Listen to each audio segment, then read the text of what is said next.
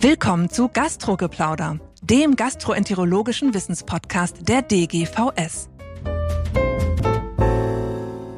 Hallo und herzlich willkommen zu einer neuen Folge von Gastrogeplauder. In unserer Podcast-Folge dreiundvierzig haben wir Ihnen unser Projekt Gegen das Vergessen vorgestellt, um das es auch in der heutigen Folge gehen wird. Gegen das Vergessen und die gleichnamige Webseite sind eine Initiative, um an unsere jüdischen Mitglieder zu erinnern. Wir widmen uns in diesem Projekt den Mitgliedern, die während der N S-Diktatur ausgeschlossen, verfolgt, zur Flucht gezwungen oder deportiert und ermordet wurden. Und auch heute möchten wir Ihnen eine Person vorstellen, die für die Gastroenterologie und speziell die Endoskopie eine herausragende Bedeutung hatte.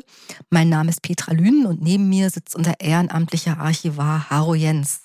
Hallo, Herr Jenss. Guten Tag, Frau Lynen. Ich freue mich sehr, dass Sie da sind. Aber bevor wir in die versprochene, herausragende Biografie starten, möchte ich gerne eine andere, ganz aktuelle Biografie ansprechen, die wir gerade veröffentlicht haben. Und das ist die Biografie von Kurt Pollack. Und Kurt Pollack beschäftigt uns eigentlich besonders im Moment, vor allem wenn man an die zurückliegenden Wochen denkt, die aktuelle Situation im Gazastreifen, die uns alle sehr ja, bewegt. Und Kurt Pollack spielt vielleicht gerade vor dem Hintergrund eine besondere Rolle. Ja, Kurt Pollack war Mitglied unserer Fachgesellschaft, als Internist in Breslau seit neunzehnhundertzehn niedergelassen.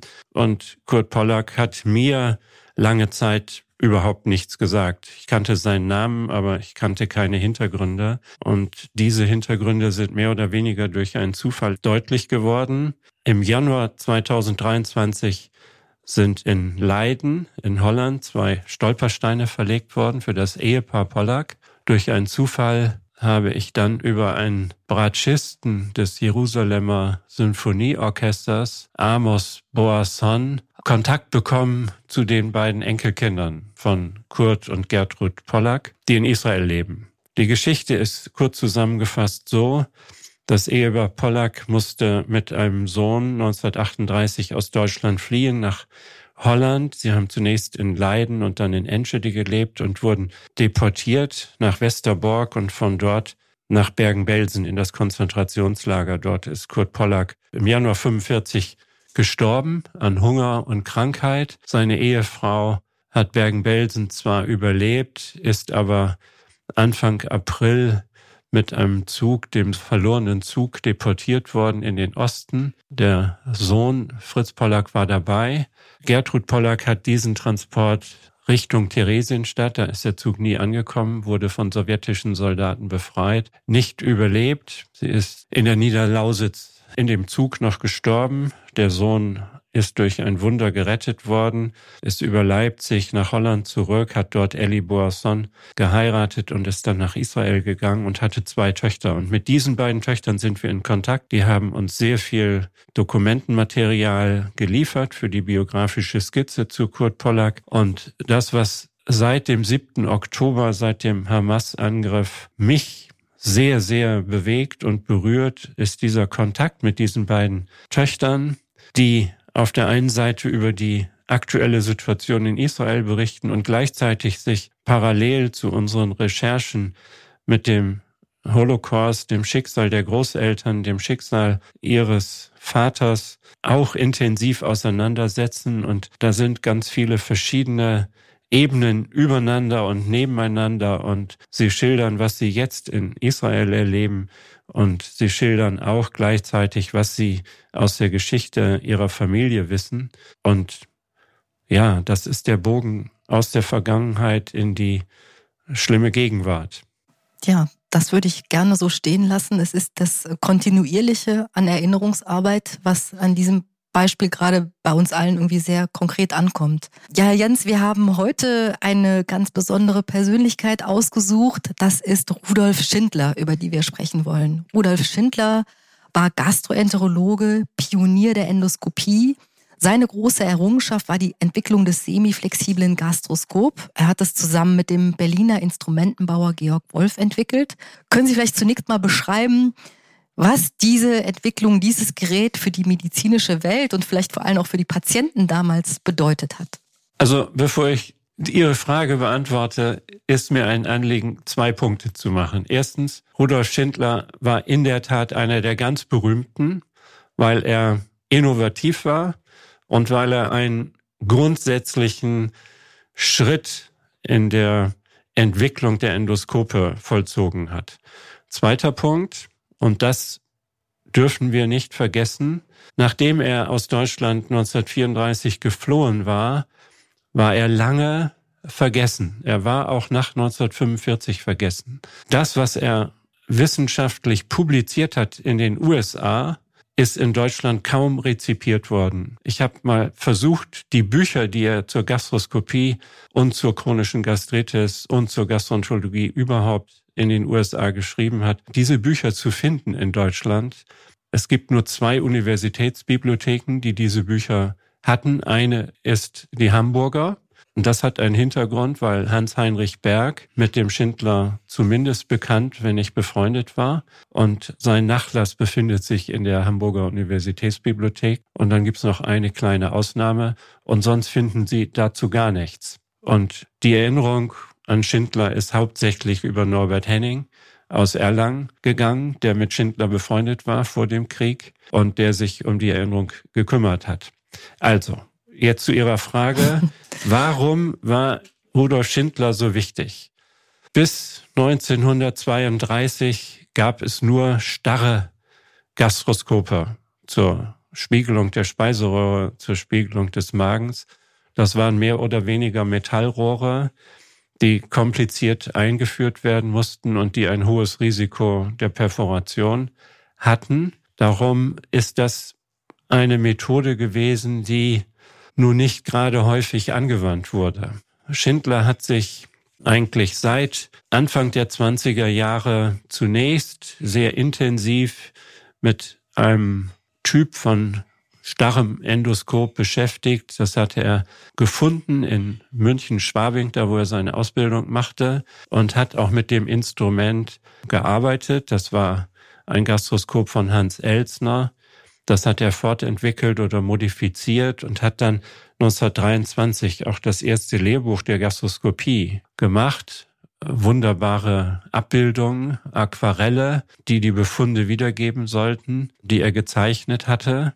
Und dann hat er sich daran gemacht, eben gemeinsam mit dem Georg Wolff, dem Instrumentenbauer, ein halbflexibles Endoskop zu schaffen. Das war ein großes technisches Problem. Sie mussten das distale Ende eben flexibel gestalten. Das proximale Ende des Endoskopes war starr.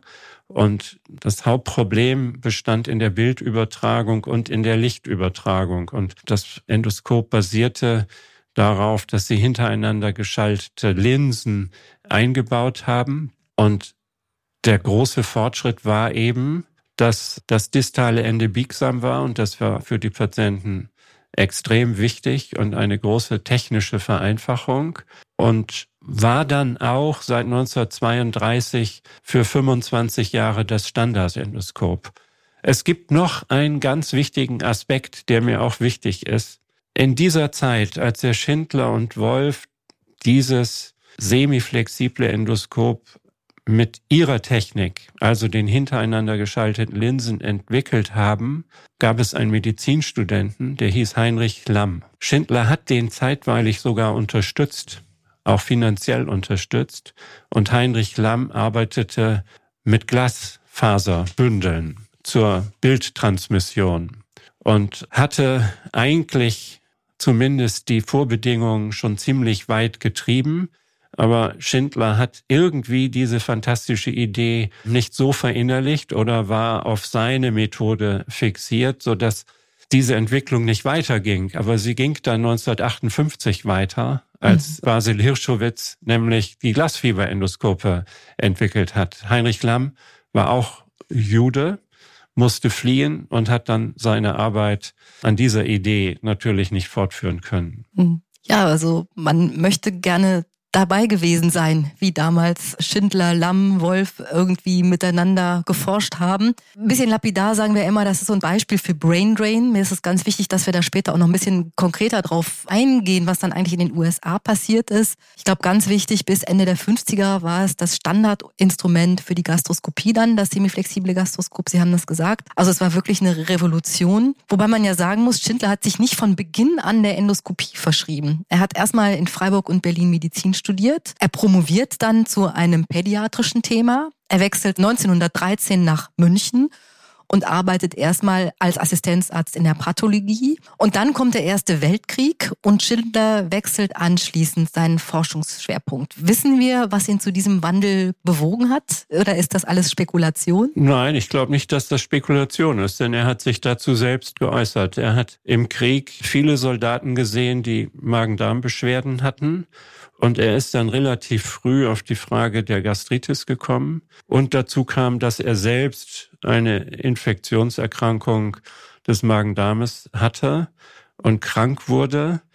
Und er hat dann, als er in München anfing, sich das Thema Gastritis vorgenommen. Das hat ihn auch auf Dauer beschäftigt. Und dann ging es eben ganz schlicht um die Frage der Methode. Wie kann man den Magen sozusagen von innen beurteilen? Das war ihm klar. Und dann hat er durch Zufall, so schreibt er das selbst, irgendwo auf dem Gang einen Medikamentenschrank gesehen und da lag ein Ösophagoskop von noch nicht Hans Elsner, das war ein anderes Modell. Aber er hat dann gesagt, das war unbenutzt, das hatten die gekauft und hat dann gedacht, das muss ich irgendwie weiterentwickeln. Und er hat ja am Anfang überhaupt keine anderen Möglichkeiten gehabt. Erst wenn man von dem ersten Röntgen des Magens und des Darmes absieht. Aber er wollte halt die Schleimhaut direkt untersuchen und hat am Anfang erstmal nur mit dem starren Instrument gearbeitet. Aber der Beginn ist tatsächlich, glaube ich, die Frage, was hatten die Soldaten wirklich, wenn sie über Magenbeschwerden klagten und was hatte ich selbst?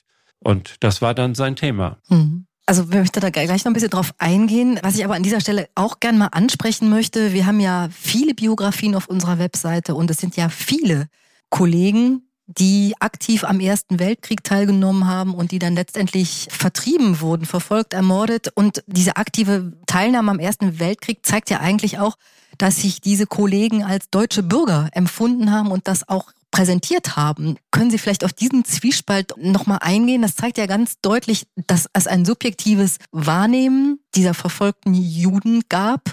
Ich bin deutscher Bürger und bringe mich für diesen Staat ein und dann eine Segregation durch eine Idee. Also ich glaube nicht, dass es ein Zwiespalt war. Hm. Das weiß man auch aus anderen Bereichen. Man muss ja sagen, die jüdischen Ärzte gehörten zu einer Elite. Erster Punkt. Zweiter Punkt ist, sie waren überzeugte Deutsche und sie waren Patrioten. Und sie waren auch stolz darauf. Manche schreiben in ihren Lebensläufen, in den Dissertationsschriften, ich bin preußischer Staatsbürger jüdischer Religion. Und wir wissen von ganz vielen, ob das nun Hermann Strauß war, ob das auch Ismar Boas war, also diese Bekannteren und viele andere, die Sie zu Recht erwähnen, die freiwillig sich zum Krieg gemeldet haben und auch stolz darauf waren und Auszeichnungen bekommen haben. Und das Perfide der Nazis war, dass sie einerseits natürlich am Anfang gesagt haben, ja, die sogenannten Frontkämpfer sind jetzt in einem gewissen Privileg gegenüber den anderen, aber neunzehnhundertvierunddreißig spielte das überhaupt keine Rolle mehr. Und das Anrührende ist, dass jüdische Ärzte versucht haben, nachzuweisen, dass sie doch Kriegsmedaillen bekommen haben, dass sie Auszeichnungen hatten, weil sie immer noch daran geglaubt haben, dass dieses patriotische Moment sie irgendwie retten könnte. Und das war natürlich überhaupt nicht so möglich. Und mhm. sie hatten eine große Illusion. Und dann gab es natürlich auch eine andere Gruppe, das darf man nicht vergessen, aber das war eher eine Minderheit, das waren die überzeugten Zionisten, die sehr früh, und zwar waren das meistens die jüngeren Ärzte, sehr früh begriffen haben, was die Nationalsozialisten im Schilde führten und dass sie eigentlich verloren waren. Und das sind die, die dann auch sehr aktiv nach Palästina gegangen sind. Aber auch die waren ja nicht anti-deutsch, sondern die waren eben auch gute deutsche Staatsbürger, wie viele andere Preußen auch. Ich möchte gerne mal zwei Zitate aus der Presse vorlesen. Und zwar, also Sie haben es eben gesagt, neunzehnhundertzweiunddreißig stellt Schindler sein semiflexibles Gastroskop vor. In der Presse wird das so beschrieben: Doktor R. Schindler, Magenarzt in München, erfand den biegsamen Magenspiegel. Das Mageninnere wird durch ein Glühlämpchen beleuchtet und durch zahlreiche Linsen im Schlauch zum Auge des Arztes weitergeleitet. An dieser Lösung des Problems haben zwei Ärztegenerationen seit vierundsechzig Jahren gearbeitet, so wird's vorgestellt. Und dann gibt es ein Zitat aus den Gestapo-Schutzakten Bayerisches Staatsarchiv neunzehnhundertvierunddreißig, kurz danach, also Anfang dreiunddreißig wird das veröffentlicht. Da steht dann in der Presse, Doktor Schindler ist nicht der Erfinder des Magenspiegels, sondern hat nur den Gedanken, den Magen von außen zugänglich zu machen, in den letzten Jahren gefördert. Das würde man heute mit dem Begriff Fake News abtun, wahrscheinlich. Trotzdem würde ich gerne jetzt auf diese Zeit angeben. Also noch im Februar dreiunddreißig wird er für seine große Innovation öffentlich gewürdigt. Er ist Dirigent des Münchner Ärzteorchesters. Er ist ein renommierter, niedergelassener Facharzt in München. Und im März beginnen die Repressalien gegen ihn. Er wird denunziert. Das weiß ich eigentlich gar nicht. Ist er denunziert worden? Vor allem wird er in Schutzhaft genommen.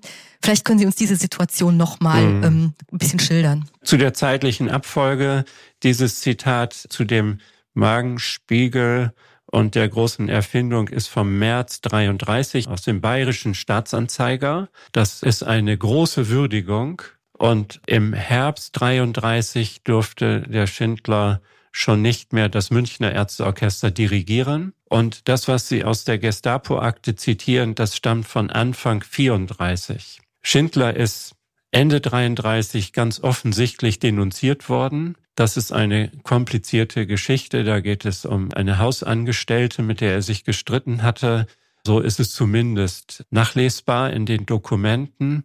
Und dann ist er Anfang vierunddreißig in sogenannte Schutzhaft genommen worden. So nannten die Gestapo-Leute das, wenn man Menschen eigentlich ohne überzeugenden Anlass verhaftete in jener Zeit. Und er befand sich bis April vierunddreißig im Zentralgefängnis in München. Er war nicht, wie es auch nachzulesen ist, im K Z Dachau. Dort ist ein Aufenthalt für Rudolf Schindler nicht dokumentiert. Und dann gibt es noch einen Aspekt, übrigens von Reinhard Heydrich, dem S S-Mörder, selbst unterschrieben. Ein Schreiben, in dem steht, es ist ein internationaler Fortbildungskongress von dem Schindler geplant gewesen im Frühjahr vierunddreißig. Der darf nicht stattfinden, weil zu befürchten ist, dass da Gräuelpropaganda verbreitet wird. Sie haben völlig recht. Heute würde man sagen Fake News und sie haben gelogen und nochmal gelogen und es entstellt. Und sie wollten nicht, dass der Schindler als der Erfinder des semiflexiblen Gastroskopes gefeiert wird. Jetzt, Heydrich ist, glaube ich, auch derjenige, der seine Entlassungsunterlagen unterschrieben hat, der ihn entlassen hat. Mhm. Es gelingt ja tatsächlich Schindler dann vierunddreißig die Flucht in die U S A. Ist das seinem damals doch schon internationalen Ruf zu verdanken, dass er da nochmal freigekommen ist? Wissen wir das? Ja, ganz eindeutig. Also ich finde, wir sollten auch sagen, dass der Schindler sich ein bisschen in diesen Möglichkeiten der Flucht unterscheidet von vielen anderen jüdischen Ärzten, die nun nicht so bekannt waren. Die mussten sich mühsam um ein Visum kümmern, die mussten sich mühsam um Unterstützung kümmern. Aber Schindler war schon seit Mitte der zwanziger Jahre international bekannt.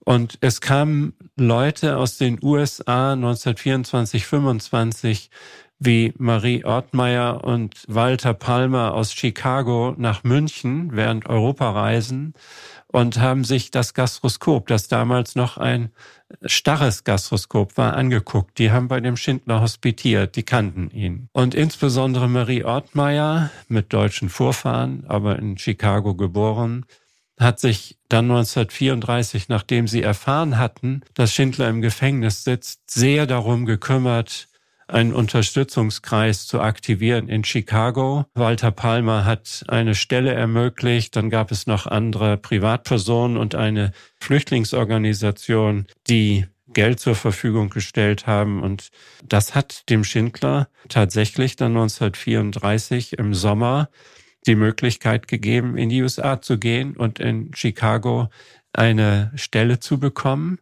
dort in der gastroenterologischen Abteilung, die es damals schon gab. Und er hat sehr schnell, er war sprachbegabt, er sprach viele Sprachen, er war hoch engagiert und da hat er seine Arbeit fortgesetzt und hat in Amerika über relativ rasche, kurze Zeit das Gastroskop, die semiflexible, bekannt gemacht. Und das mhm. wurde das führende Instrument. Und er hat viel publiziert. Und man muss auch sagen, Schindler war ein sehr kritischer Mensch. Er hat Komplikationen der Untersuchung, mögliche Komplikationen dokumentiert. Er hat seine Untersuchungsreihen dokumentiert. Er hat sich mit anderen Themen beschäftigt. Also die Gastritis hat ihn weiter beschäftigt. Er hat sich mit Magentumoren beschäftigt und hat auf den Kongressen geredet und war hochbekannt. Daran gibt's überhaupt gar keinen Zweifel. Aber er hatte eben durch seine Bekanntheit auch die Möglichkeit, zu einem frühen Zeitpunkt aus Deutschland fliehen zu können. Ja, also Schindler ist für uns immer ein Beispiel für jemanden, der entkommen konnte und der seinen Lebensweg fortführen konnte, obwohl ich auch nochmal das aufgreifen möchte, was Sie eben gesagt haben, obwohl wir ihn aus unserem Gedächtnis für die nächsten fünfzig Jahre erstmal gestrichen haben. Und Sie haben gerade geschildert, er geht in die U S A, er findet mit Marie Ortmayer, eine Hospitantin aus deutscher Zeit, eine Fürsprecherin. Ich habe in einem anderen Podcast, den Herr Lerch mit Frau Koch geführt hat, gehört, dass Marie Ortmayer auch für sein Gehalt gesammelt hat, was dann für ihn sozusagen organisiert wurde. Also die Freunde und Unterstützer, internationale Freunde und Unterstützer, haben ihn mit offenen Armen empfangen, aber eben nicht der amerikanische Staat, der hat ihm dann auch nicht gleich den roten Teppich ausgerollt und auch er hatte erstmal Berufsverbot beziehungsweise keine Berufserlaubnis und die Nationalsozialisten haben ihn ausgebürgert und damit war er erstmal staatenlos. Also die offenen Arme, die, das waren die Freunde und die internationalen Unterstützer. Ja, das muss man im Kontext auch immer wieder erwähnen, nicht? Diejenigen, die nicht gleich eine Stelle in einem Hospital hatten, die mussten das amerikanische Staatsexamen erstmal absolvieren, die mussten die englische Sprache lernen und es hat gedauert, bis sie die amerikanische Staatsbürgerschaft bekommen haben. Es gab eine Reihe von Restriktionen. In den U S A war das insofern auch kompliziert, weil die einzelnen Bundesstaaten unterschiedliche Regelungen hatten für die Flüchtlinge. Das gab es übrigens auch in England. Sie wurden nicht alle mit offenen Armen empfangen. Aber nochmal, Schindler hatte die große Möglichkeit, rasch dort in Chicago arbeiten zu können, weil er diesen Unterstützerkreis hatte. Und das ist, ich wiederhole es nochmal, dieser Forschung zur Endoskopie zu verdanken. Und er hat sich eben dann sehr schnell auch in die Arbeit hineingefunden und war dann umgeben von jungen Gastroenterologen. Und das hat ja bis in die vierziger Jahre gedauert in Chicago. Da war er ein bekannter Mann. Ja, da würde ich jetzt einfach gleich nochmal ein paar Daten aneinander reihen.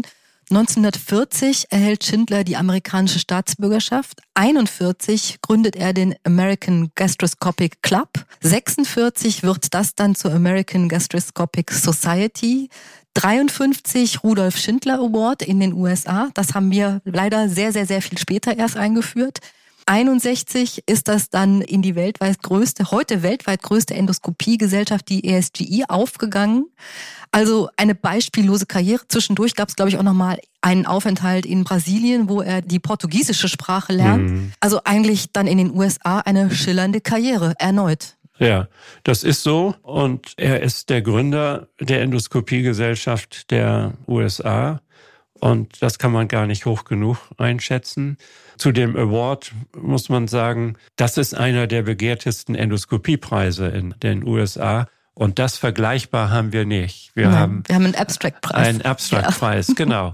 Das ja. hat es in Deutschland nie gegeben. Und in ich glaube, es Augen, gibt eine Ehrenmitgliedschaft bei der D G I M. Den, genau, hat, also, den hat er genau. posthum auch erhalten. Die ist aber auch erst zweitausendzweiundzwanzig ja. oder so übermittelt worden. Mhm. Und einen vergleichbaren Preis hat es nicht gegeben. Ich habe das immer irgendwie so in der Retrospektive als ein Defizit empfunden. Und man muss auch einfach sagen, dass nach neunzehnhundertfünfundvierzig bei dem ersten Kongress an die jüdischen Mitglieder unserer Gesellschaft überhaupt nicht namentlich erwähnt worden ist. Das mhm. hat Herr Berg mit einem Satz abgetan. Und auch dann in den nächsten zwanzig Jahren spielte das eigentlich überhaupt keine Rolle. Da hat sich niemand wirklich darum gekümmert. Und ich habe ja am Anfang gesagt, Norbert Henning war der Einzige, den Schindler gewürdigt hat und auch einen Nachruf geschrieben hat, als er neunzehnhundertachtundsechzig gestorben ist. Nochmal zu der Abfolge in den U S A. Der Schindler hat ja dann irgendwann einen Wechsel vollzogen. Man nimmt an, weil er mit Walter Palmer nicht mehr ganz einig war. Er war sicher auch nicht so ein ganz einfacher Mensch und ist dann nach Los Angeles gegangen,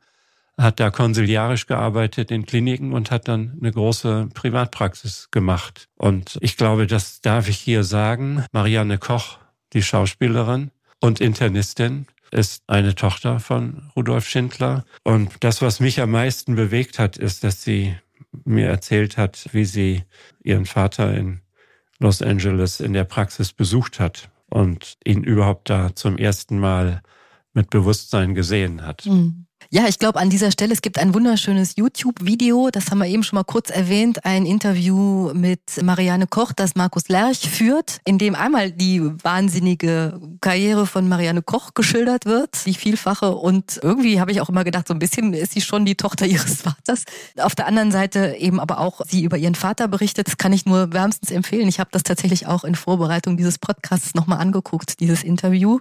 Ja, als einer der wenigen kehrt Schindler tatsächlich auch nach Deutschland zurück. Und diese Beziehung zu der Mutter von Marianne Koch, Marie Koch, hat da auch eine Rolle gespielt. Es gab ja immer diese zweite Frau, nachdem seine erste Frau Gabriele in den U S A stirbt, heiratet er erneut seine Jugendfreundin, mit der er immer verbunden geblieben ist, und kehrt auch zurück nach Deutschland, bleibt auch da sehr aktiv nach wie vor, bis zu seinem Tod eigentlich. Dennoch würde ich abschließend Sie gerne nochmal fragen, also ein, irgendwie schon auch ein bisschen, da darf man das sagen, das ist ein Happy End? Also er war ganz überzeugt davon, denke mhm. ich. Das, was ich weiß, ist, dass diese letzten drei Jahre, die er in München lebte, bis neunzehnhundertachtundsechzig, wohl erfüllte Jahre waren, wenn man das so sagen darf. Und er hat ja bis zuletzt auch wissenschaftlich gearbeitet und publiziert. Mhm. Und ja, es war für ihn eine Rückkehr, die er so gewollt hat. Es gibt nicht viele jüdische Ärzte, die in den U S A waren, die zurückgekehrt sind. Aber das hatte eben auch diese persönliche Note. Ich glaube, Happy End ist der falsche Begriff. Ich ziehe das mal zurück. Ich würde schon sagen, wie Sie jetzt gerade gesagt haben, es ist persönlich ein Leben, von dem man, wenn man es so von außen betrachtet, das Gefühl hat, dass es doch bis zum Ende eine Erfüllung gefunden hat. Rudolf Schindler ist ein herausragender, vielfach begabter, sehr agiler Mensch gewesen. Aber was wir nicht vergessen dürfen, ist trotzdem diese wahnsinnig tragische Geschichte, die dahinter steckt. Und zum Abschluss einfach an Sie noch einmal die Frage, oder können Sie einordnen, was seine Vertreibung für die Weiterentwicklung der Endoskopie in Deutschland bedeutet hat? Ja, das ist eine Fortschrittslücke gewesen. Und es gibt leider, das haben wir, glaube ich, im letzten Podcast auch schon erwähnt, nicht viele Untersuchungen über diesen wissenschaftlichen Gap, den es gab durch die Vertreibung der jüdischen Ärzte, die hochkreativ und innovativ gewesen sind. Und manche Entwicklung ist ganz sicher dadurch verzögert worden oder nicht in dieser Weise fortgeführt worden, wie es hätte sein können. Und die Endoskopieentwicklung ist nur ein Beispiel dafür. Das Gleiche gilt für den Stuhltest auf okkultes Blut, den Ismar Boas eigentlich sehr bearbeitet hat. Das hat dann irgendwann auch geruht. Und das ist in den U S A Anfang der sechziger Jahre wieder aufgenommen worden. Also alles in der Vorkoloskopie-Ära. Da wir sprechen ja über mhm. fünfziger, sechziger Jahre. Und so ist es mit manchen anderen Entwicklungen genauso gewesen. Und nur jetzt sozusagen quantitativ zu fassen, ist, glaube ich, ganz kompliziert. Mhm. Aber es ist ein großer wissenschaftlicher Aderlass gewesen, ganz ohne Frage. Nehmen Sie den jungen Heinrich Lamm, der tolle Ideen hatte. Der hat nicht nur über Glasfaser gearbeitet, der hat auch über frühe Möglichkeiten der zentralen Venendruckmessung gearbeitet. Mhm. Das ist alles dann brachgelegen und der ist Chirurg irgendwo im südlichen Texas gewesen, hm. in einem kleinen Ort. Hm. Und das sind so Beispiele, an denen ganz deutlich der Verlust wird. So, aber ich möchte noch einmal zurückkommen auf, auf Rudolf Schindler, denn die Beschäftigung mit seiner Biografie und, finde ich, diesem reichen Leben, was er hatte durch sein hohes Engagement und durch die Breite, die er hatte, hat ja nun doch dann noch zu einer Erinnerung geführt, die die D G V S oder wir zusammen initiiert haben Und wie das so ist, resultierte diese Erinnerung aus einem kleinen Gespräch während eines D G V S-Kongresses mit Wolfgang Schepp. Und wir haben dort die Idee gehabt, dass in München doch an Rudolf Schindler erinnert werden sollte. Und so ist eine Gedenktafel in der medizinischen Klinik München-Schwabing zustande gekommen, die zweitausendzwanzig dann aufgehängt wurde. Leider war die Feierstunde durch Corona nicht möglich und Frau Koch konnte nicht kommen und wir alle konnten nicht kommen. Aber sie hängt dort jetzt und das ist eine große Freude und das sind die Kollateraleffekte, wie wir das nennen, dieser biografischen Skizzen. Mhm. Vielen Dank für diese Geschichte heute, lieber Herr Jenss, liebe Hörerinnen und Hörer. Wir hoffen, dass wir Ihnen heute einen weiteren Teil unserer Geschichte ein bisschen näher bringen konnten. Wir freuen uns auf die nächste Folge, auch mit Ihnen, Herr Jenss. Bis zum nächsten Mal. Vielen Dank. Das war Gastrogeplauder, der gastroenterologische Wissenspodcast der D G V S. Alle Informationen und Links zur Folge finden Sie in den Shownotes und unter dgvs.de slash podcast. Haben Sie Feedback oder Fragen zur Folge oder möchten Sie ein Thema vorschlagen, dann schreiben Sie uns an podcast at d g v s punkt d e. Vielen Dank fürs Zuhören und bis zum nächsten Mal bei Gastrogeplauder.